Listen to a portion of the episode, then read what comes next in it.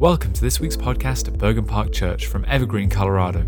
We hope you enjoy this message, and if you'd like to hear any more or learn more about the church, please visit bergenparkchurch.org. Hey, if you want to grab a Bible, we're going to be in Revelation chapter 2. We're going to jump right in there this, this morning. We're going through the book of Revelation. And I don't know if you know this. You, you probably do. You're a smart group. Yeah, I shouldn't question that. Revelation means the unveiling. Often we think of the book of Revelation, we just think about what's to come. You know, it's all about the future, and it's, it's about the future, it's about Christ's return.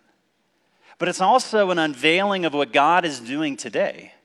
That the symbols, the images are images of hope to show us how God is at work, both in the past in the churches in the book of Revelation, but also today. What is God doing today? And what is God saying to his church?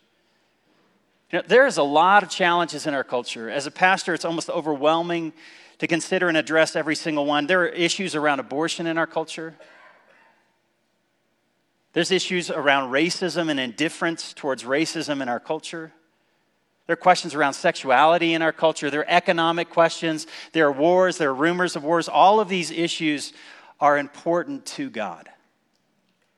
And all of us find a, a roadmap in that, don't we? We find a kind of a, a path to address abortion, to address racism. We find a tribe, we find a team. The question is not what team are we on, but what does God say about these things and what does He want us to do in relationship to following Him? And not just following the culture or following our political tribes, but what does it look like to follow Jesus Christ faithfully in a world that's broken? And can we be honest? The solutions aren't easy. The solutions aren't easy. Around a lot of these issues, it's not as if you address one issue, it's all going to take care of itself. No, there are issues that we have to be sensitive to. And as we kind of come into this season, you know, one of the prayers that somebody taught me to pray, I went down to this Denver prayer lunch, and this pastor got up and he said, Guys, listen, every time you see bad news, here's what you need to pray. You ready for this? Real simple. The most often prayed in the prayer, prayed prayer, prayed prayer in the New Testament is Lord have mercy. Before you take a political opinion, before you take a personal opinion, just say, Lord, Lord, would you have mercy? Would you have mercy over the abortion issue? Father, would you have mercy over what's going on in Buffalo? And I don't know if you know they're gathering today to recognize what took place in the tragedies. Lord, would you just have mercy? So often we're evaluating those who are grieving instead of just learning to grieve with those who grieve. And see, as we come to this, this letter to the church in Smyrna, this is a church that's suffering. It's a church that's under persecution, under tribulation. And the question is, Jesus, what are you doing? And the question for us is, how do we become, how do we live as faithful Christians in a world where there is suffering and persecution, where there is tribulation and hardship? How do we live faithfully in a world like that? Well, let's read this letter and pick it up in verse 8 of Revelation chapter 2.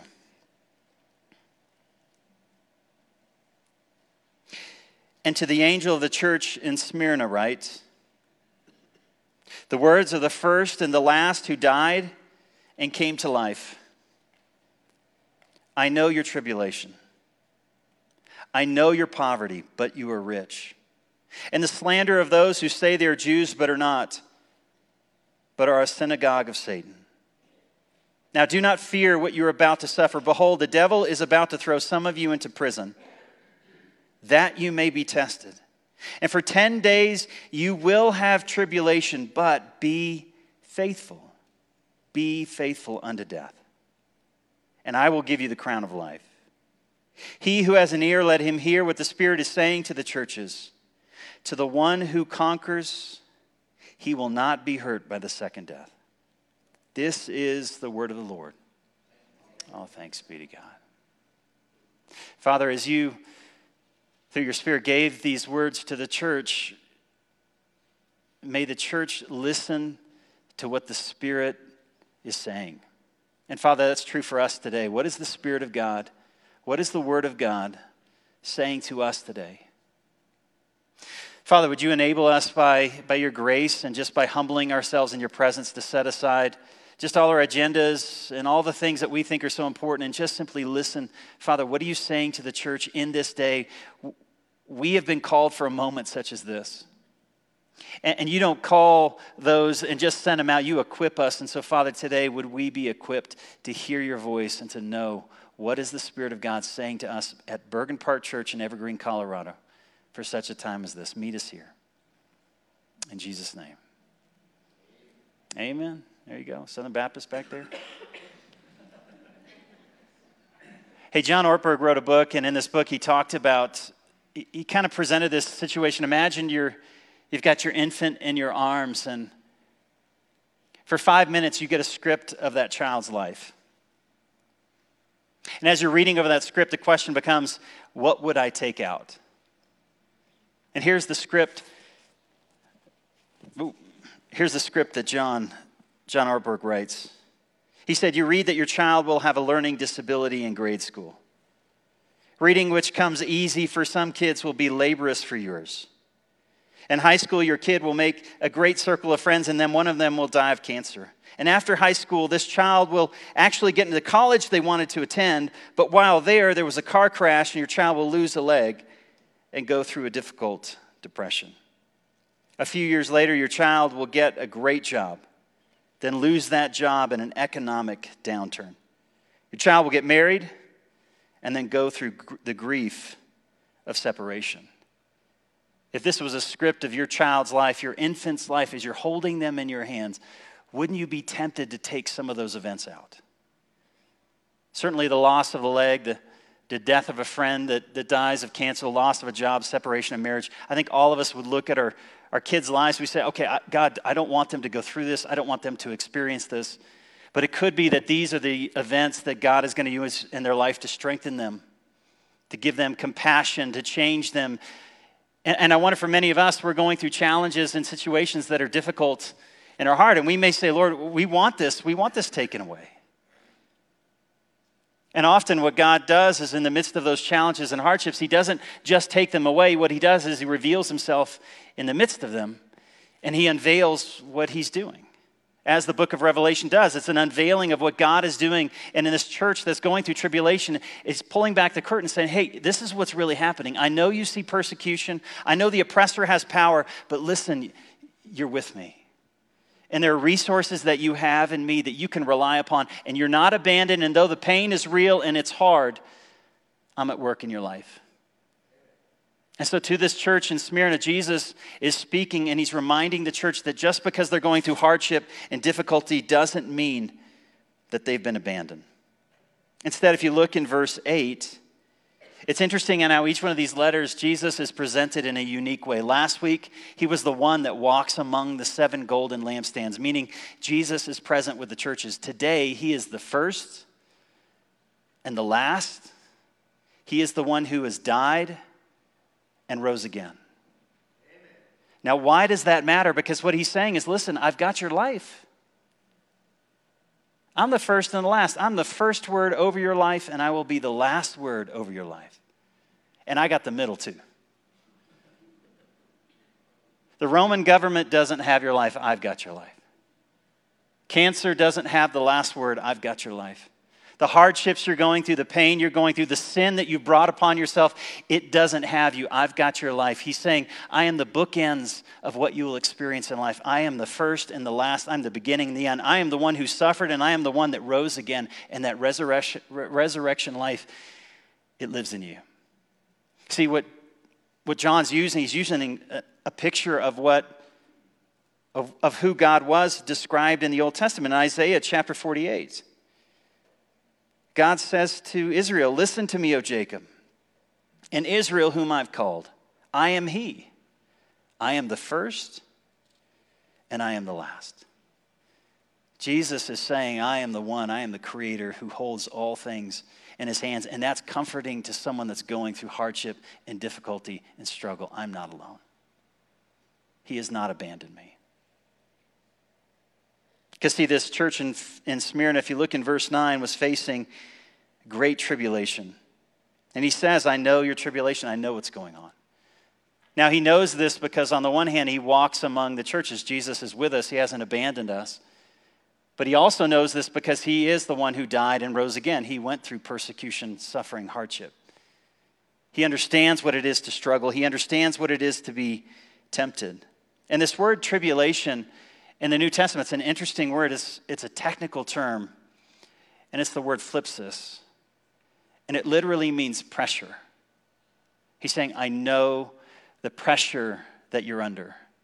And the idea of pressure is an idea of boulders that are, that are pressing down upon you. There's a weight that's over you, a weight that's insurmountable, a weight that you cannot lift. And he's saying, I understand the crushing weight that's pressing down on your life. Some translations will capture it affliction, oppression, persecution.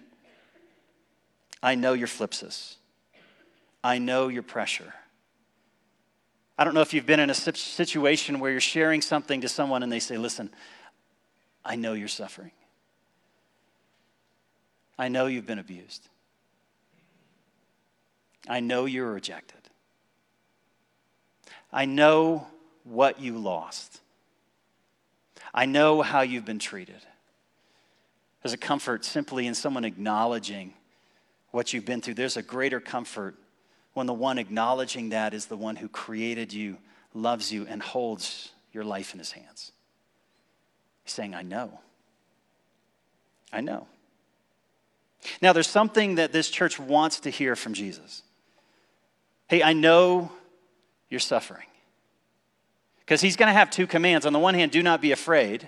So I know you're suffering. Do not be afraid. Be faithful. And what do we want to hear? And I will take away your suffering, right? Yes. Because if I'm faithful to Jesus, he's going to be faithful to me, and life's going to be great. But do you notice that's not what he says. He says, I know you're suffering, I know your affliction. Verse 10 Do not fear what you're about to suffer, be faithful. But what does he say? Faithful unto death. Man, I don't want to write a story like that. God, can I get a different author? You're going to go through it. You're not going to avoid it. Be faithful. And why? Because I am the first and the last. I am the one who died and rose again, and I am with you. That's challenging. That's hard. It doesn't fit with our American context sometimes because we want to win, don't we? We want to succeed. I want to overcome. I don't want a faith that loses, I want a faith that wins. But see, a faith that wins is a faith that's faithful to Jesus, not faithful to the outcome you want. That's what he's calling us to. Faithful unto, unto death. Oh, I keep getting this caught. You know, I love how Tim Keller captures this. He says it this way Christianity does not so much offer a solution to the problem of suffering, but rather provides the promise of a God who is completely present with us in suffering. Only Christians believe in a God who says, Here I am alongside you. I have experienced the same suffering you have. I know what it is like. No other religion begins to offer that assurance. See, why was this church under such oppression and difficulty? It wasn't because they brought it on themselves. You know, each one of these letters, Jesus says, I love this about you, I hate this about you. Except for this church. To the church in Smyrna, he says, Listen, guys, I'm just commending you. Because, see, sometimes the persecution we face in the world, it's just us being stupid. Can we be honest about that? I think we need to hear that sometimes. Sometimes, church, the persecution we experience from the world can be just us being jerks. There's a book, actually, Thou Shalt Not Be a Jerk. It's a good book. You know, Russell Moore, he was the uh, president of ethics. What was he? I wrote it down here. And Religious Liberty Commission of the Southern Baptists, and he wrote this recently. He says, We now see young evangelicals walking away from evangelicalism. And not because they do not believe what the church teaches, but hear this, but because they believe the church itself does not believe what the church teaches. We are losing a generation not because they're secularists, because they think we are secularists. And see, that means a lot of different things to us. The question is in this moment, are we going to follow Jesus as we go through difficulty and challenge? Are we simply going to follow the culture, even of the culture of the church? which doesn't always line up with the culture of what Christ and the teachings of what Christ is leading us into. 2 Timothy 3:12 Indeed, all who desire to live a godly life will be persecuted. You know, Smyrna, all of these churches were described as a lampstand, and a lampstand gives light. And Jesus in the Sermon on the Mount said, Hey, you were salt and light. Now, Jesus was light and he came to the darkness. And what happened? The darkness didn't accept it. Because darkness responds to light in one of two ways one, they accept it, embrace it, and change. Or when the light comes, what does light do? It exposes, doesn't it? Sometimes you don't want to be exposed. And sometimes the darkness cannot tolerate the light. And the reason there was persecution and hardship in this church is because this church was following Christ in the midst of a culture that didn't love God, didn't want God. And the darkness was pushing back and say, we cannot tolerate the light that this church is giving off. This word tribulation, again, thlipsis, is a technical term in the New Testament, and it's an interesting term. You find it where there is a clashing of kingdoms. Tribulation comes where the kingdom of God comes up against the rebellion of the kingdom of man.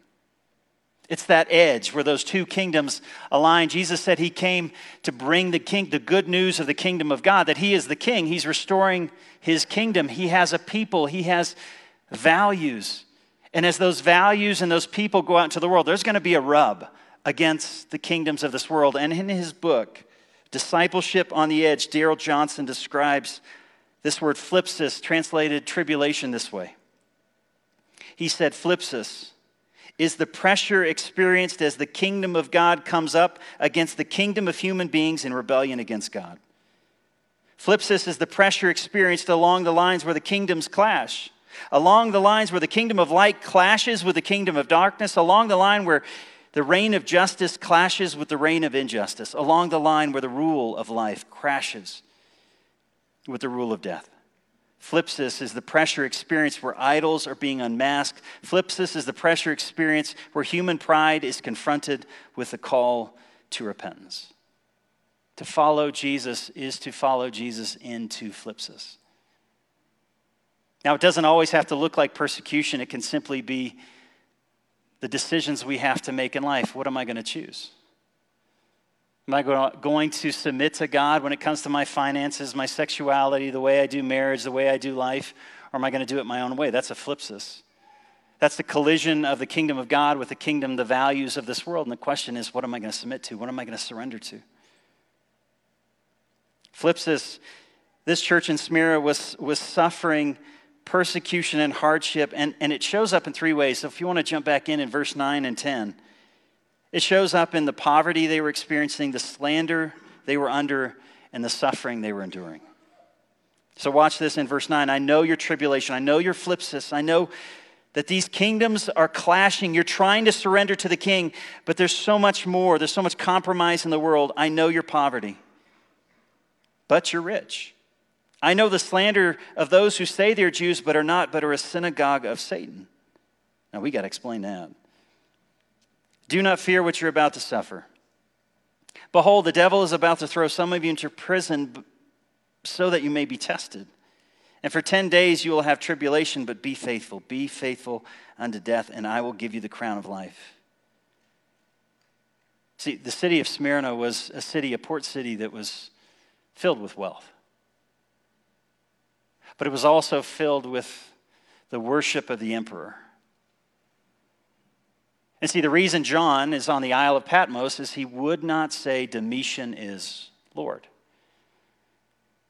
He wouldn't surrender to president. He wouldn't surrender to emperor. He wouldn't surrender to nation. He would only surrender to his king. And so he was cast aside. And see, within this community, there were also Jews who were following Christ. And see, one of the things the Jews had is they had a bit of time in which they built up a relationship with Rome. And Rome said, Listen to the Jews, you do not have to say Caesar is Lord if you would just simply offer a tax at the temple, you would be excluded.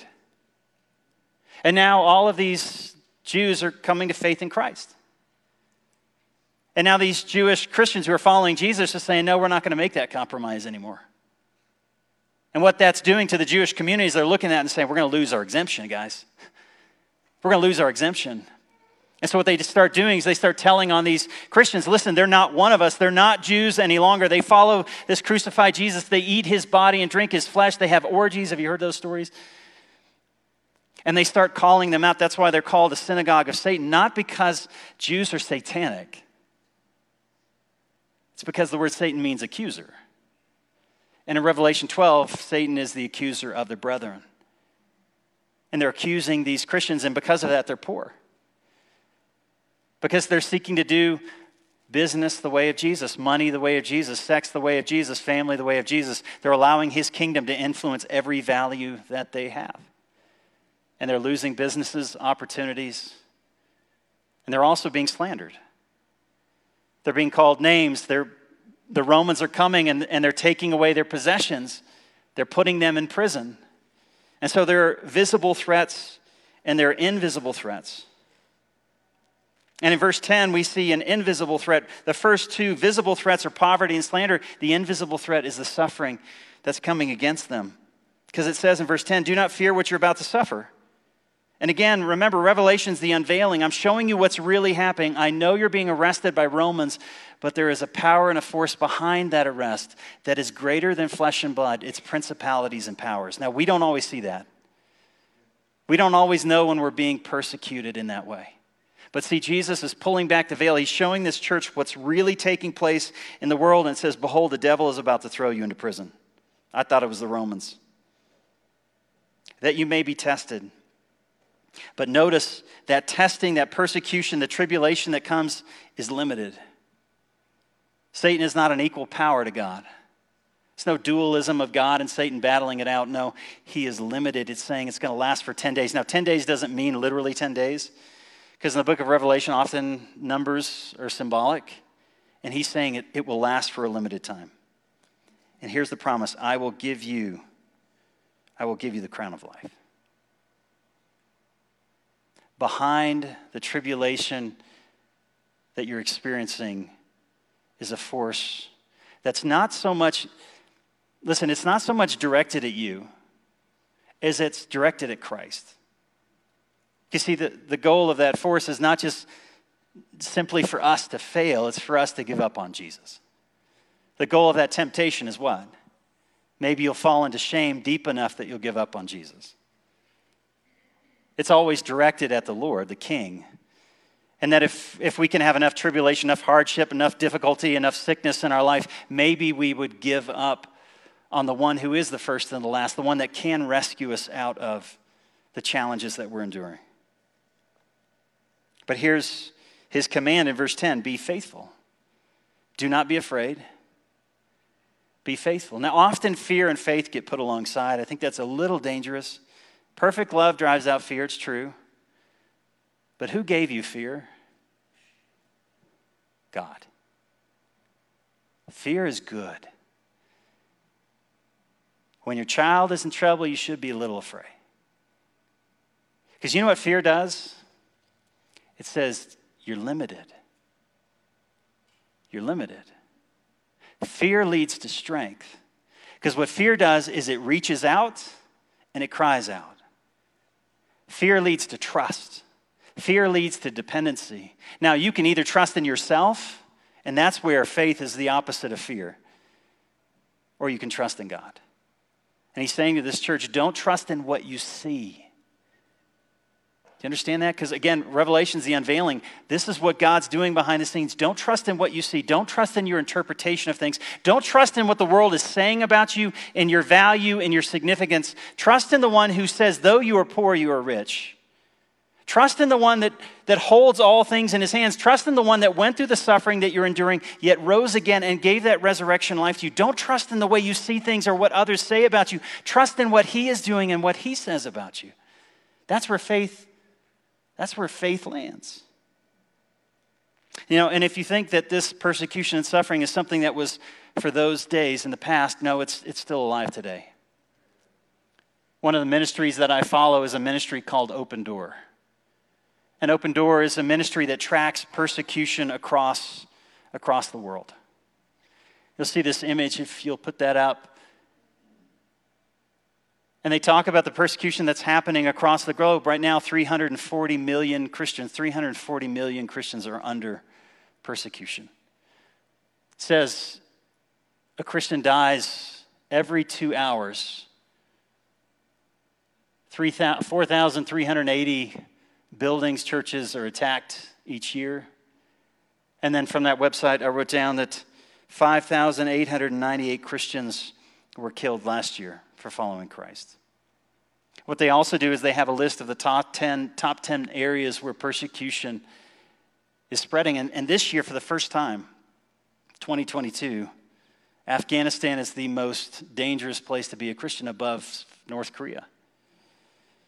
And of those countries, I, I had that. There it is. It's on the floor. Here it goes. Top 10 countries where it is most dangerous to follow Christ Afghanistan, North Korea. You can see those areas in darkest orange Somalia, Libya, Yemen, Nigeria, Pakistan, Iran, Iran and India. It still continues today. And what are we supposed to pray? Remember what I taught? Lord, have mercy. Christ, have mercy. Father, you were slow to anger and abounding in steadfast love. You know, one of the challenges that the early church had, and certainly we see this in Matthew 23, is they would elevate the lesser commands and they would ignore mercy, justice, and faithfulness. Lord, have mercy. Church, a lot of the world is saying, hey, what are you going to do about the injustice I'm experiencing? What are we doing about the injustice our own brothers and sisters in Christ are experiencing? And maybe that's, that defines you as well. It's not just something that's globally, it's something that we can experience today. And so, the implications how do we respond? Because, see, when you're under pressure, again, you often feel weak, you feel vulnerable. And you look at the oppressor, and the oppressor has power. And when the oppressor has power, there's very little that you can do. And what Jesus is showing us is what he's doing. And so here's just three ideas we can take away when it comes to the challenges, the pressure that we experience in life. And the first thing is this listen, pressure is transformational when it leads us to Jesus' presence. Pressure is transformational, not on its own, but when it leads us to Jesus' presence. Again, in verse 9, he says, I know your tribulation and your poverty. And then he says, But you are rich. That's not how the world sees you. The world sees you as dirty, as poor, as foolish, as shameful, but I see you as rich. Why? You know, Luke chapter 12, Jesus said, Take care. Be on guard against all kind of covetousness, for one's life does not consist in the abundance of his possessions. Be careful what you put your identity in, because it will be what you worship. Because, see, Peter says, You have an inheritance. It's not a material inheritance. It's kept in heaven for you who through faith are shielded by God's power until the coming of the salvation that's ready to be revealed in the last time. But he also says you may have to go through trials of various kinds. And why? Because these have come so that your faith, which is of greater worth than gold, which perishes though refined by fire, may be proved genuine. When pressure comes, church, listen, we need to run to the one who is the first and the last the one who is with us through the valley of the shadow of death. When pressure comes, when hardship comes, say, Lord, have mercy, and then run to him. And sometimes we need to ask God, would you, would you unveil what's going on? Would you help me to see the way you see? Would you help me to know who I am in Christ and not just simply who others say I am? Would you show me my sin and my brokenness through the lens of grace and redemption, not through the lens of legalism and the law? We have to see ourselves as God sees us. So when, when tribulation comes, we need to run into his presence. Second, pressure is transformational when it leads to faithfulness. See, pressure plus presence plus faithfulness equals renewal. And that's what he says in verse 10. You notice that phrase? The devil's about to throw into prison. Now, when someone's thrown into prison, that wasn't the punishment, that was the holding. What was the follow was death. The Romans didn't punish with imprisonment, they punished with crucifixion. But notice he says, This has come for what purpose? To test. That's a hard test right there. What is it saying to us? When you go through tribulation, it will show you what you're worshiping. And that's repentance. Father, forgive me. I want health more than you. I want money more than you. I want this fixed more than you. Those aren't bad things to ask for. But what he's saying is, you need me. And as James says, consider joy when you face trials because the testing of your faith, it develops perseverance. God is doing something in your life right now. And you may be like a parent that wants to take those suffering, that, that experience out of your child's life. You may want to remove that situation from your life, but I would encourage you to invite him into it. And say, I am your child. Father, show me what you want me to do. Show me what you want me to do. Because, see, pressure results in transformation when His presence is there. Pressure results in transformation when we are faithful. And finally, pressure results in transformation when we live through the victory that Jesus has won. Because did you notice He said, I'll give you the crown of life? Now, that's the victor's crown. That's not the crown of a king. It's the crown of the guy who ran the race, the guy who put in the effort, the guy who got up early for year after year after year and only ate the good stuff and didn't eat the bad stuff, and he ran the race and he came in first. And through faith in what he has done, he gives you his identity, he gives you his standing before the Father, he gives you life. That's the gospel. What's the gospel? I didn't get what I deserved because I didn't run the race, I didn't get up early. I ate bad stuff, you know. I was staying up late watching movies and doing, you know, that's what I was doing while Jesus was running the race and being faithful to the Father. And on the cross, my brokenness, my sinfulness falls on him and his righteousness. And the Father places that crown of life. And he's saying there's something more important in life than just life. And see, what is eternal life? Eternal life is not just life in the future, it's life with God today. He says, This is eternal life, that you may know God. And see, life in the future is just more of that. It's more of that. And maybe these challenges and tribulations have come into your life so that the presence of God might be more real. But I'll tell you, you need community for that. You ain't going to do that on your own. If you're going through tribulation and hardship, you're not going to fix that. I hope you can listen to me on this. You're not going to fix that on your own. You need brothers and sisters who love you enough to point you to Christ, not to what you want. Because you got those people at work. Go chase what you want, right? You're right, your wife is a pain. You got people who are going to kind of agree with what you're struggling with. You need people that are going to point you to the presence of Christ and faithfulness to Christ and say your victory. Listen, Jason, I know I know what you think you need, but your victory isn't there. It's not there. That's going to that's going to taste sweet for a moment. It's going to it's going to bring hardship for an eternity. Don't run there. The question is will we persevere? Did this church persevere? You know, it's interesting when you look at all the churches in, in Revelation which are in modern day Turkey. This is one place where the church persevered. In Ephesus, there's no city in Ephesus, there's no church in Ephesus, but in Smyrna, it's now called Izmir. The church still exists. And I actually, yesterday I was looking on a website and I, I pulled these, these images up. I was watching a, the video of a worship service. And this worship service was in Smyrna. The pressure is still there. But instead of running to the ways of the world, instead of giving into compromise, they're running to his presence, they're pushing into faithfulness, they're allowing his victory to become their victory.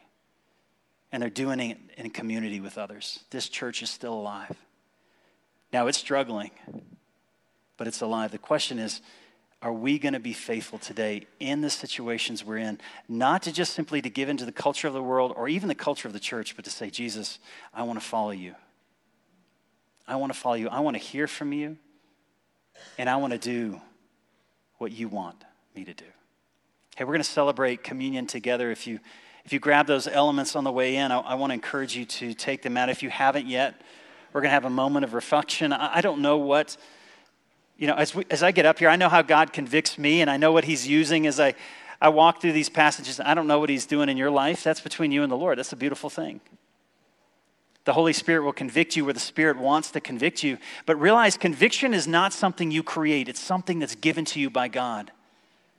Don't waste it. Do you hear me on that?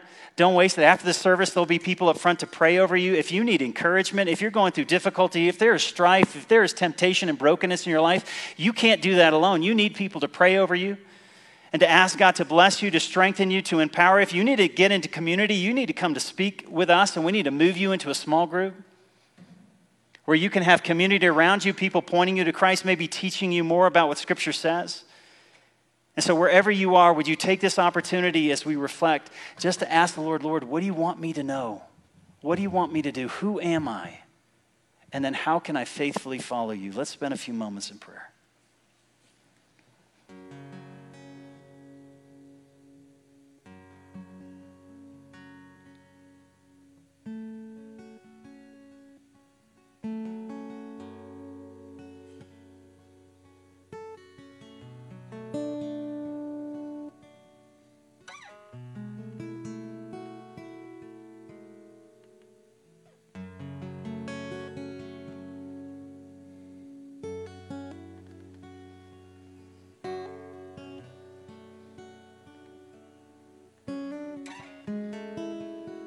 Christian, know It is for freedom that Christ has set you free.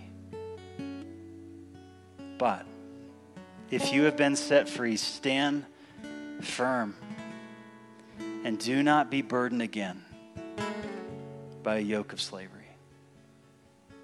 It is for freedom that Christ has set us free. Stand firm then and do not be burdened again, yoked again surrendered again to a yoke of slavery.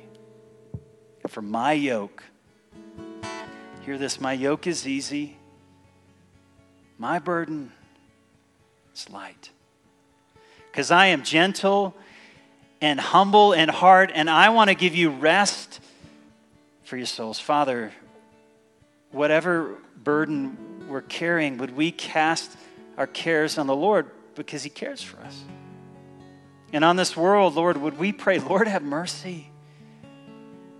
Lord, have mercy over the unborn. Lord, have mercy over those that are under racial oppression. Lord, have mercy on those that are struggling through poverty and affliction. Father, the, Lord, have mercy over those that are in the midst of war and pain and struggle and difficulty. Father, Lord, have mercy over those who are struggling with their identity struggling with who you are. Father, Lord, have mercy. May they surrender that burden that is heavy, that comes from sin and comes from this world, and surrender to the kingdom where your yoke is easy and your burden is light. Lord Jesus, come in, renew us, strengthen us, allow us to admit that we, we need your presence, Father. And in the midst of needing your presence, you're calling us to faithfulness. That on the night in which Jesus was betrayed, he took bread, he broke it, and gave thanks, and he said, Take and eat, for this is my body, which, which is broken for you. Receive it together in remembrance of him.